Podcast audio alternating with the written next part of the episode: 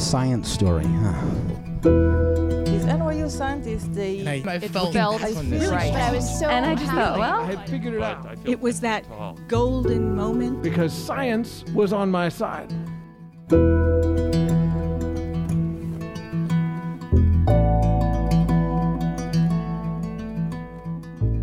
Hey, everybody. Welcome to the Story Collider, where we bring you true personal stories about science. I'm your host, Erin Barker.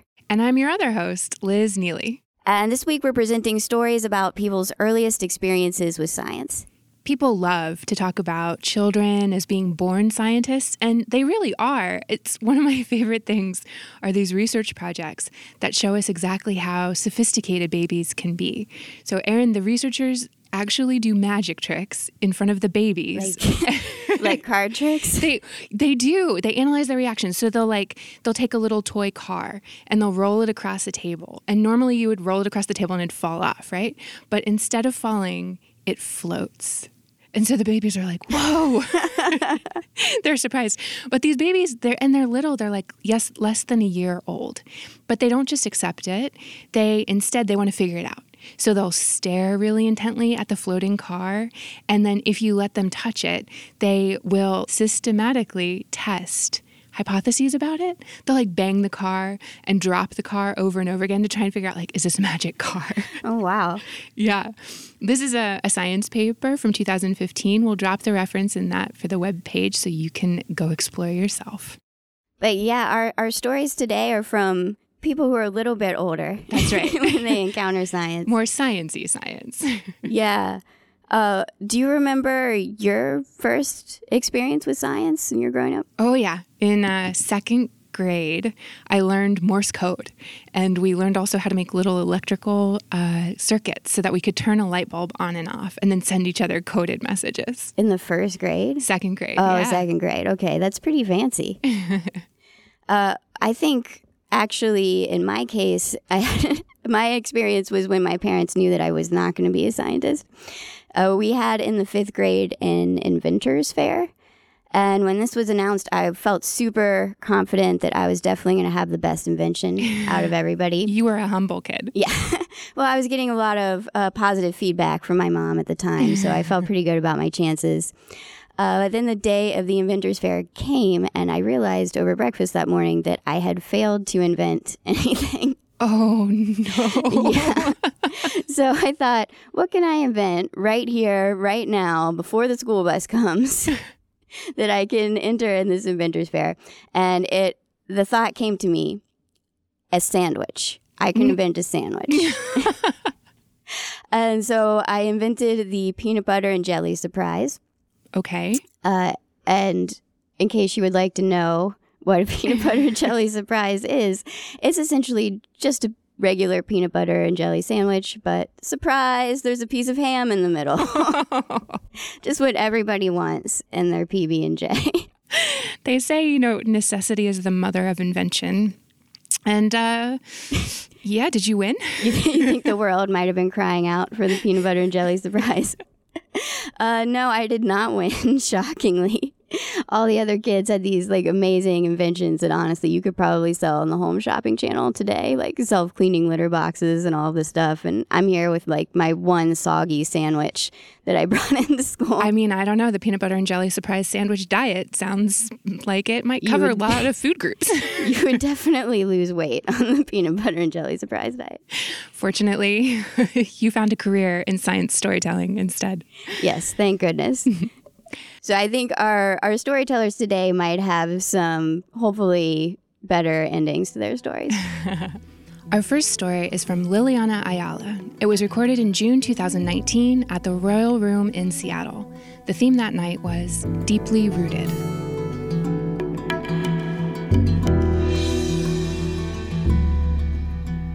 I grew up the eldest of four in the northwest suburbs of Chicago.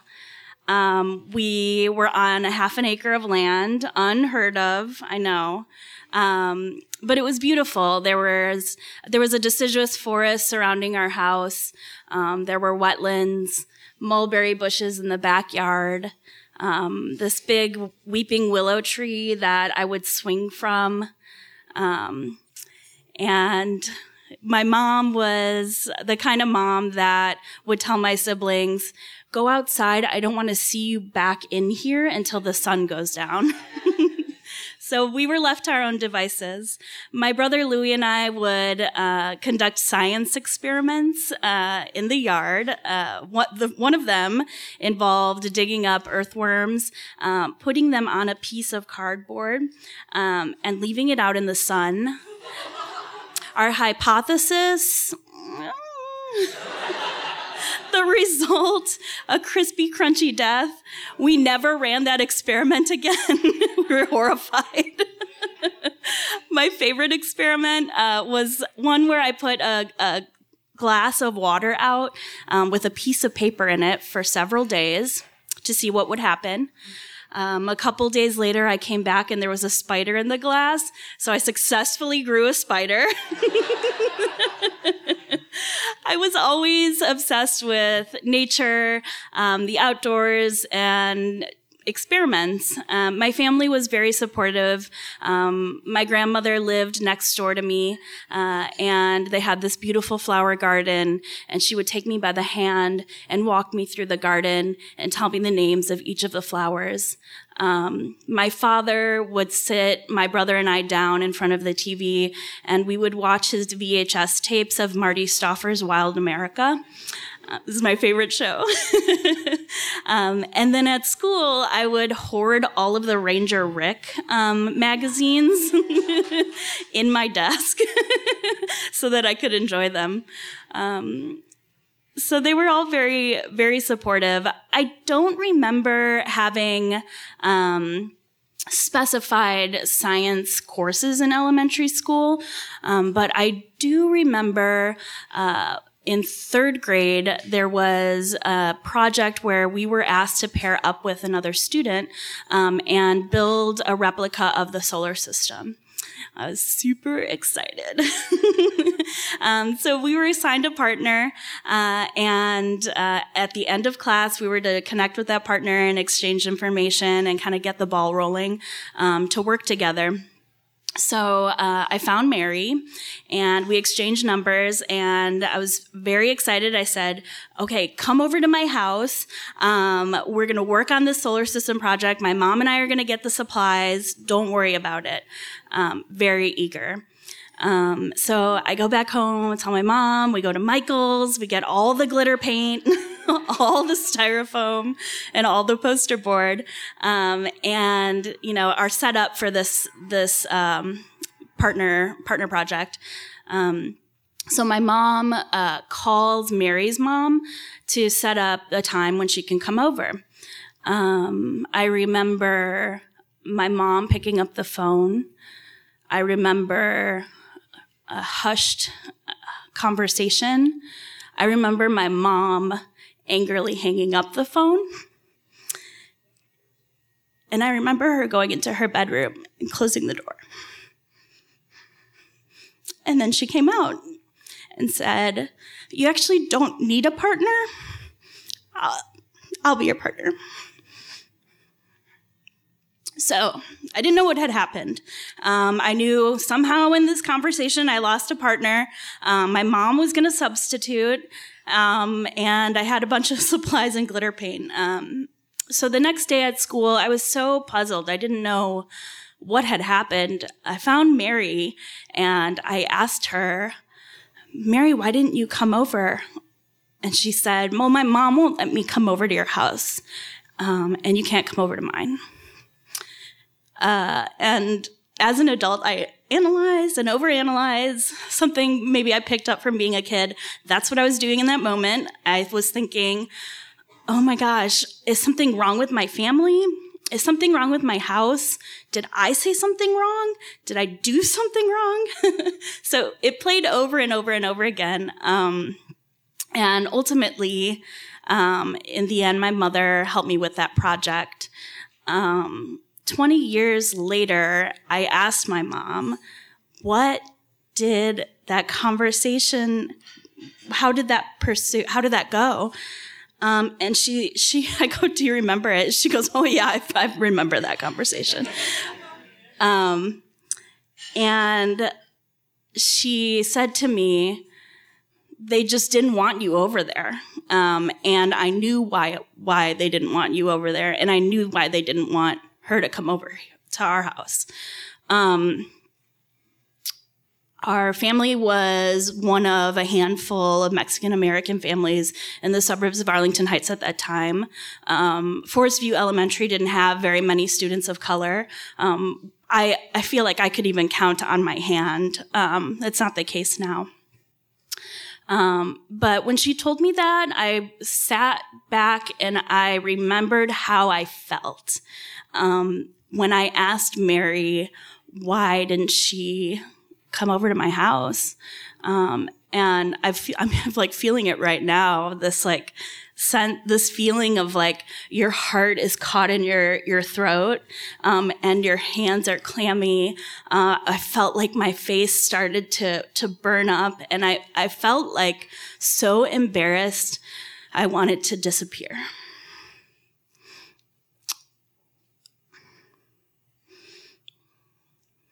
So I thought at that time, if I'm not good enough to be a science partner for Mary, am I not good enough to be a scientist? So you're young and, you know, you equate these things one with the other.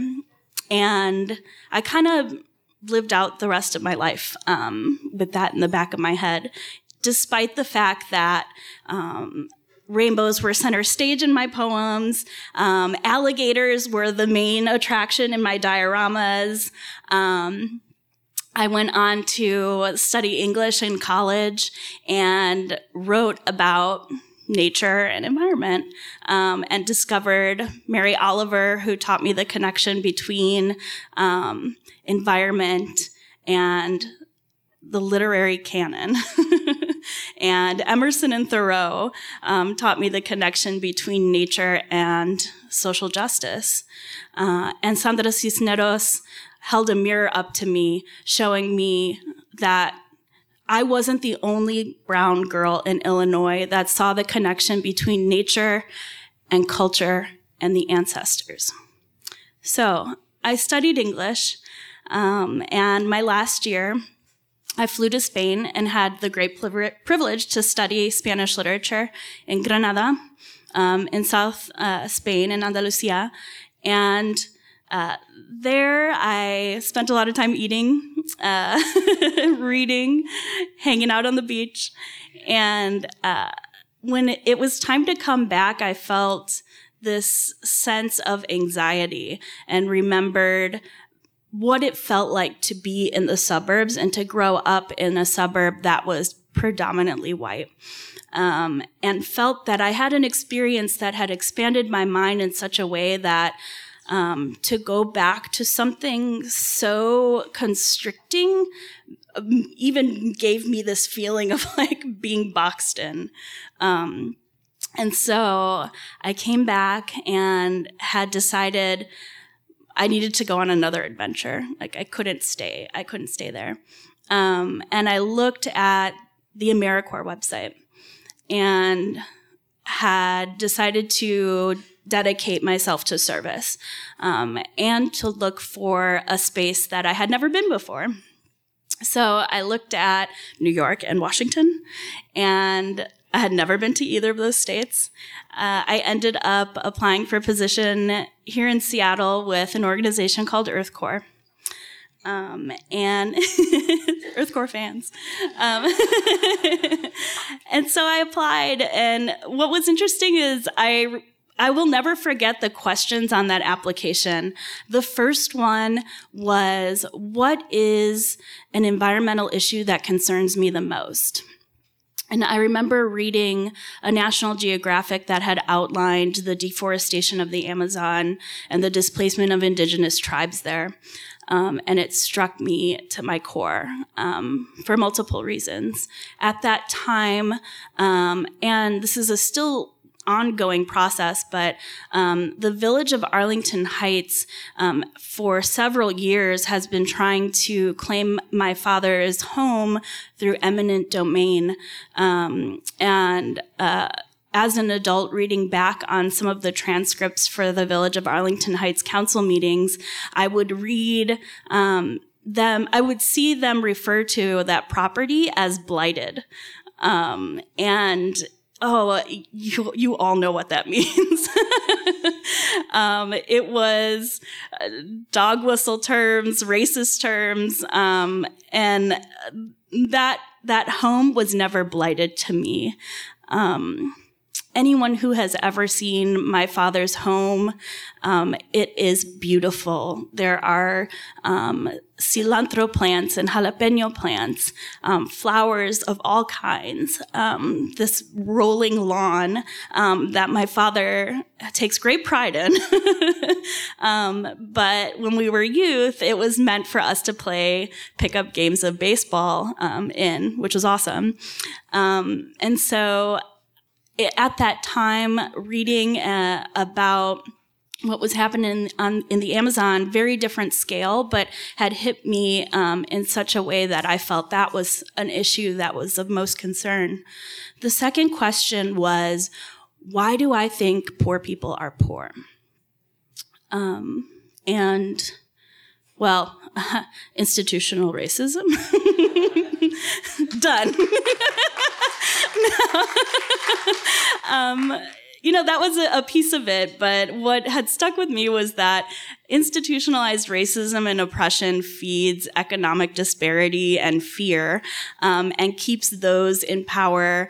Um, you know, for the p- pursuit of their own wealth, health, and happiness, um, while the many other of us are struggling.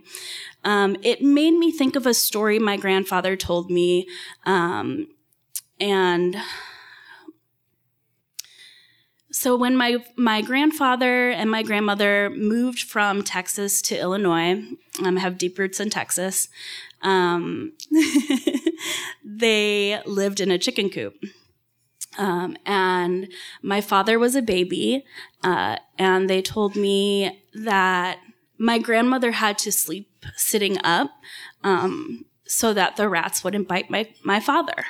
Um, and they would insulate the chicken coop with cardboard um, to help kind of cut through the the windy city winds. Um, and he told me that story, and he tells me this story frequently. Um, and the reason why he tells me that is so that I will never forget what my family has gone through for me to be here, right?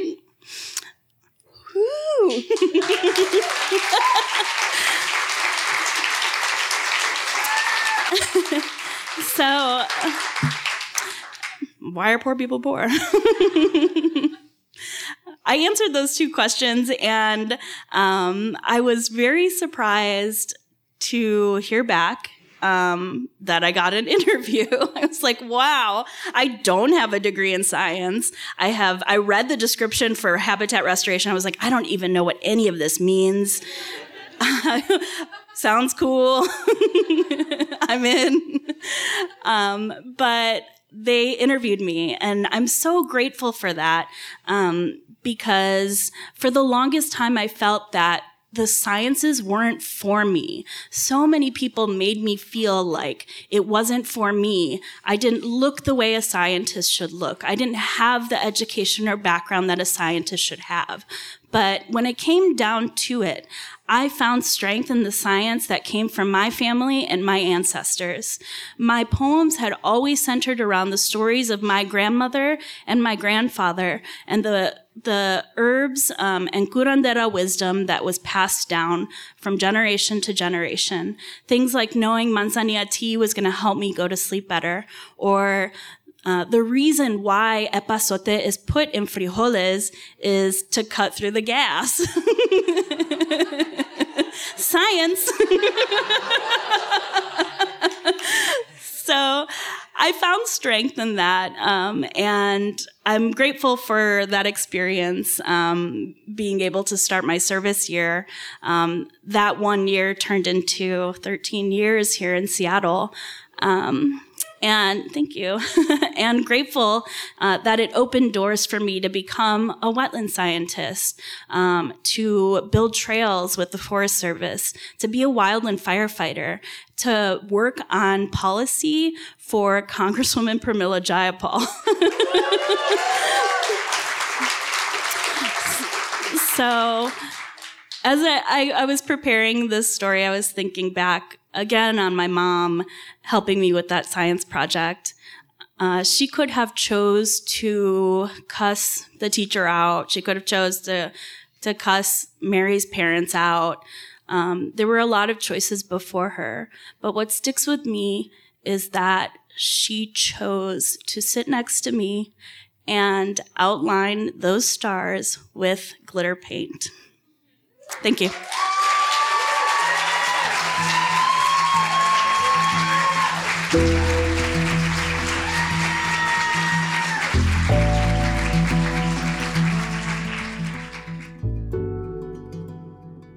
That was Lylianna Allala. Lylianna leads the Environment and Climate Policy and Outreach for U.S. Congresswoman Pramila Jayapal. Lylianna is dedicated to working across difference to co develop solutions that will lead us to a more equitable and just world. She's a leadership fellow with the Henry M. Jackson Foundation. She's on the board of Got Green. She's the co chair of the Open Space Equity Cabinet and a board member of Short Run Comix and Arts Festival.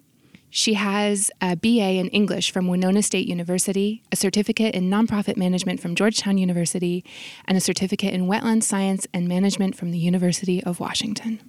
Oh, it's a lot of certificates, Lylianna. She's impressive. yeah, I mean, that moment in her story when her mom reveals what actually happened, it's, it's such a gut punch. I know. It's it really got me. I mean, I think about the things that parents have to do to protect their kids and having her mom shield her from the other parents' racism and still manage to make that project a good memory.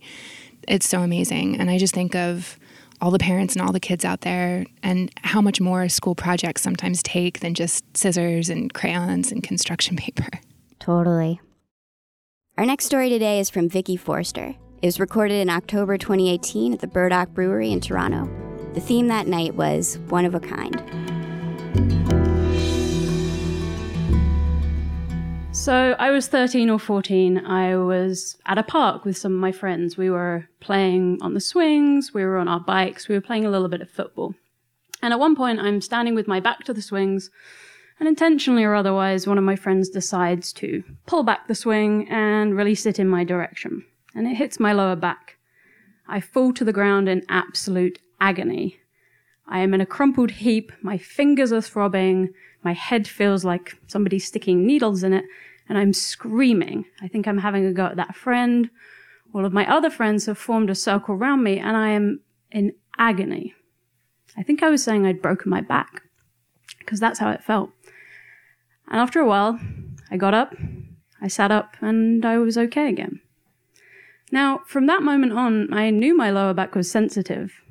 Uh, there would be times I'm quite clumsy. There would be times where I would hit into a door or maybe my lab bench at work, and it would just be really, really painful. Hmm.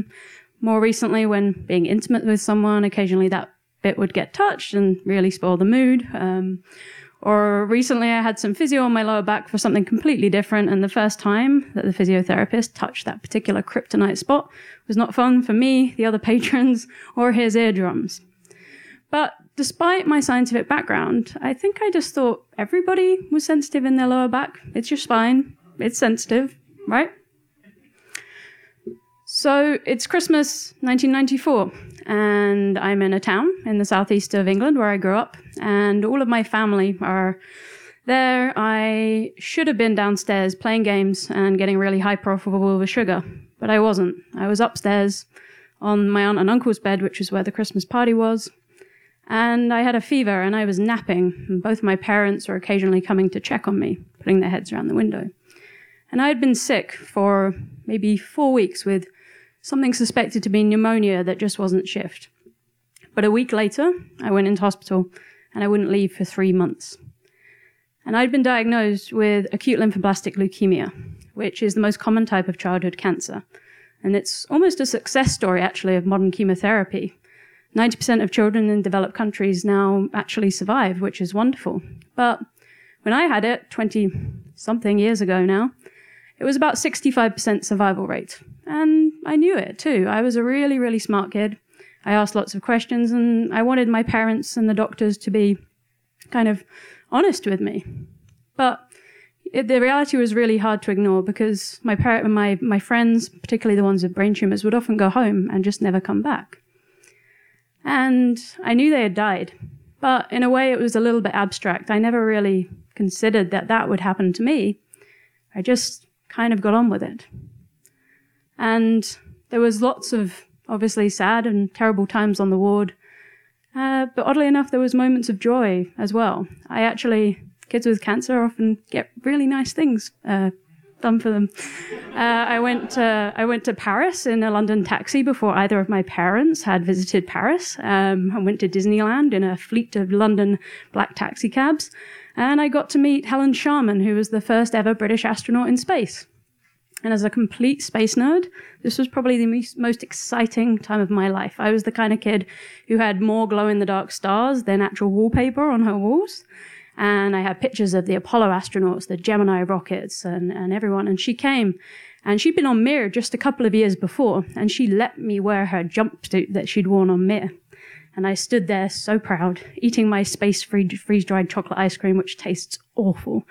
Makes your tongue feel like it's going to stick to the roof of your mouth. It's probably the most excited I'd ever been. But it obviously wasn't all plain sailing, and I experienced a particularly harrowing moment. I had uh, been in hospital one day. I'd come back quite late at night, I think, and uh, I was sitting and playing board games with my parents just downstairs around the coffee table. And I just, I kept laughing and I kept knocking things over, and I was just really weirdly uncoordinated. And so I went to bed. The next morning, I woke up and I stood up and I fell over. And I tried to call my mum for help, and my words came out all mispronounced and all garbled. And I was paralyzed directly down my left hand side. And the next thing I remember, I was lying in my living room. I guess my dad or my mum had carried me there. The family doctor had rushed round, and we were waiting for an ambulance. And I can just remember feeling kind of odd about it all. It, it wasn't painful. My parents were terrified. That was scary. But I think because I'd had so many months of abnormality being a child treated for cancer, I'd almost become desensitized to the weirdness. It was all new to me. And this was just another thing to deal with. So I got to hospital in London in a blue light flashing ambulance, which was also quite exciting. And uh, I remember sitting in my hospital bed and just seeing all of these doctors crowded round me. And then a few hours later, there was more. They'd actually had to fly a lot of them back from a conference in Paris. I was actually on a clinical trial at that point for a new treatment, um, which was a drug called methotrexate, which was injected directly into my spine. And it was actually used to replace radiotherapy to the Spain, uh, Spain, to the brain and spinal cord. And the re- reason for this is to try and get any leukemia stem cells that might be hiding out, evading all the other therapies and waiting to come back and cause a relapse. So this is the first time this drug had been tried rather than radiotherapy. And so it was very new. And I could tell by looking at the doctors' faces that nobody knew what was going on. Because normally they would be laughing and joking with me, and I'd ask so many questions. And they'd be asking me about my schoolwork and telling me exactly why I needed that blood, that drug, why it was red, why it was orange, why that was green, why I had no hair left. But this time they were looking very seriously at me. And I looked for my favorite doctor in the crowd of faces, which she always made me feel better. She was called Dr. Kingston and she was in charge of my treatment. And she had, she was a modern day Florence Nightingale. She had the kindest face you can ever imagine and the softest voice. And I looked at her and she wasn't looking at me. She was talking to the other doctors, ordering tests. And then she looked at me and I could just see in her eyes she, she was fearful. Nobody knew what was going on. And so a few days later, I'm still half paralyzed and I'm lying in bed and I'm watching cartoons with my dad. And he, get, he gets up and he says, Oh, I'm just going to the toilet. I'll be back in a couple of minutes. And he leaves his chair by the side of my bed. And as I had done many times during that last couple of days, I looked down at my left hand and I tried to wiggle my fingers. And this time they moved just a little bit. I tried to move my arm and it didn't really move, but I could feel the muscles tensing. And I thought, what if I can get to that chair and sit in his chair by the time he gets back? It'll be a couple, I've got a couple of minutes, and if I can just be sitting there smiling at him. And so I made my way over to the chair and I sit there smiling, looking so proud of myself. And he opens the curtain and he went, How the heck did you get there? And I just kind of went and waved at him, just the, the weakest wave. And I'm looking so proud of myself. And he goes and he gets the doctors, he gets the nurses, and they come back. And the, the long story short is it took maybe two weeks of physio, but I mostly recovered. Um, the only difference really being now is I used to be completely ambidextrous, and now I'm definitively right handed. Although weirdly, I still play pool the wrong way round, which is odd because I played a lot of pool at the hospital. So I don't know whether that's some kind of strange hangover from my time there. So life actually went back to normal. I went to school. I loved science. I did well at school. And actually grew up to become a cancer research scientist, focusing for leukemia initially on my PhD. And one day I was invited to do a talk. This was quite, fre- quite frequent, a fundraising event for a local charity. And I talked a little bit about this side effect that had happened. There were lots of people in attendance who had had their own experience of cancer, or maybe a family member had had it too. And a man came up to me afterwards and he said, That side effect you had, that methotrexate drug. And I hadn't actually mentioned methotrexate in the talk. He said, My daughter, my daughter, she had it. She had it too. And I was, Oh, and I'm looking at him going, You're not that old. I said, How old's your daughter? And he said, Seven. And, and he said, She was completely paralyzed down her left side. And I kind of was like, This still happens 20 something years later? Like, nobody's figured it out. It isn't just because it was the first ever clinical trial, and since then, people have figured out why this has happened. And this is mostly kind of, people have mostly um, sorted it. And I thought, well, no, this isn't okay. I'm not going to just accept that mostly it gets better and some kids actually don't recover very well. Uh, I should do something about this. So I put my science brain on and I thought, God, how the heck do I do this? Um, and I actually came to thinking that unusually, I was a bit of evidence.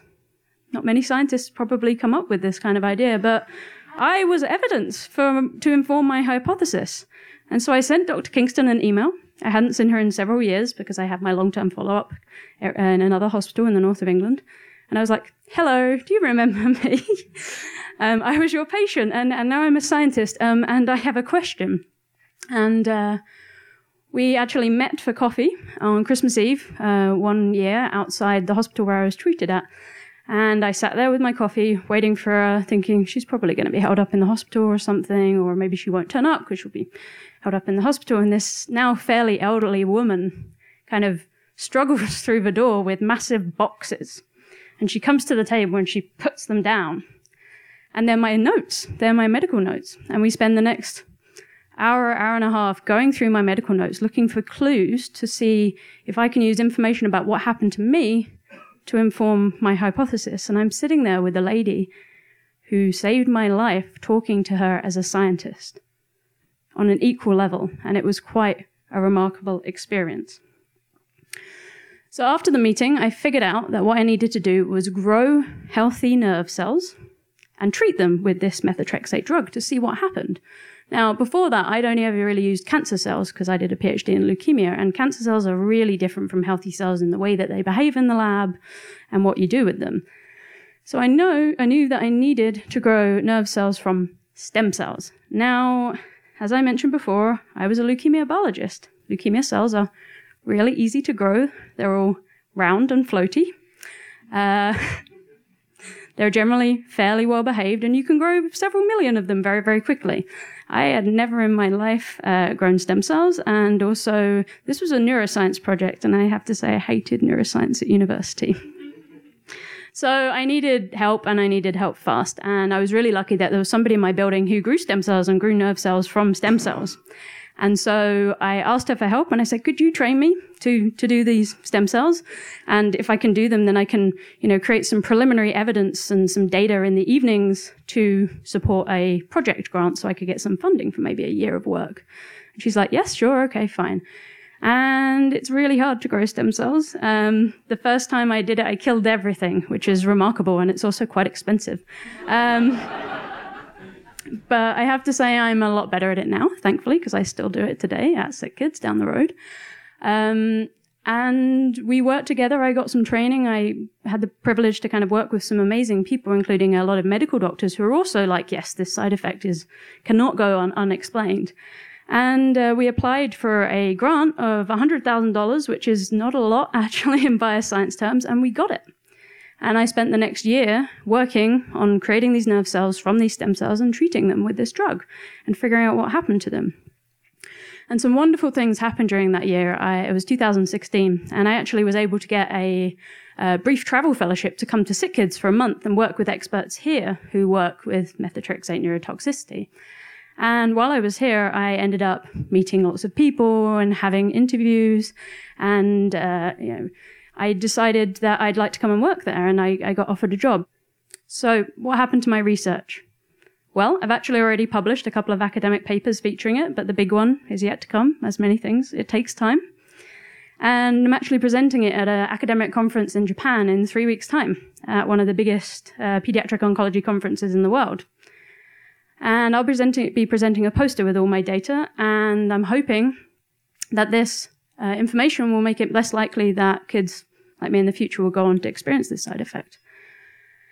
And on my poster will be an acknowledgement section for everybody who's helped me to do this research, as is typical when we present our work. And in that acknowledgement section, I will say thank you to Dr. Kingston. Now, when I first started presenting the work a couple of years ago, I said thank you to Dr. Kingston. Now, I have to say thank you to the late Dr. Kingston, because she passed away from an acute illness about year and a half ago now. And I was actually invited to her funeral. And it was about a week or two weeks before I moved to Canada. And I was working right up to the wire to try and get this stem cell, nerve cell work done.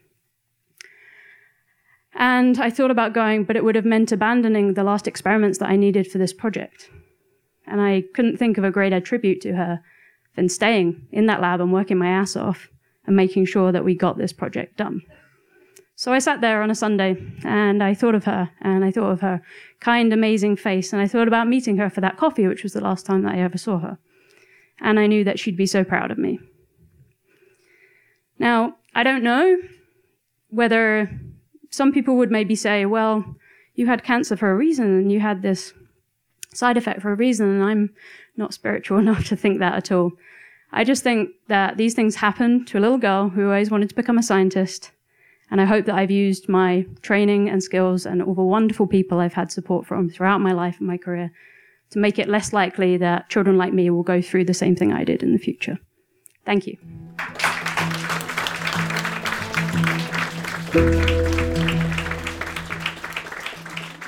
That was Vicky Forster. Vicky is a pediatric cancer research scientist at the Hospital for Sick Children in Toronto and the survivor of childhood leukemia. She loves communicating her science, having done two TED Talks, and she currently writes as a contributor for Forbes. She is particularly passionate about advocating for better research into the side effects of cancer treatment and involving survivors in decision making about what to research. It really makes me think about there's just so many things in the world right now that we all react to by saying somebody needs to do something about this. And I really I love the people who say, so I guess it has to be me and just dig in. Yeah, Somebody's got to get out there and make the world a better place. Yeah, they certainly do, and we are grateful for them. The Story Collider is also grateful to the Tiffany & Co. Foundation for their support, as well as to Science Sandbox, a Simons Foundation initiative dedicated to engaging everyone with the process of science. The Story Collider is led by me, Artistic Director Erin Barker. And by me, Executive Director Liz Neely. With help from Deputy Director Nissa Greenberg, Operations Support Manager Lindsay Cooper, and the rest of our amazing team. The stories featured in today's podcast were from shows produced by Emmy Ogikawa and Malia Pagarigan, as well as by Misha Gajewski and Jesse Hildebrand. The podcast is edited by our podcast team, including Zoe Saunders, Jun Chen, and Gwen Hogan. The theme music is by Ghost. Special thanks to the Royal Room and to Burdock Brewery for hosting our shows. And thanks to all the science and math teachers out there who are inspiring a new generation of scientists. And also thanks to all the little baby scientists in the world working so hard to figure out impossible problems like gravity and how do fingers work. You've got this. Thanks for listening.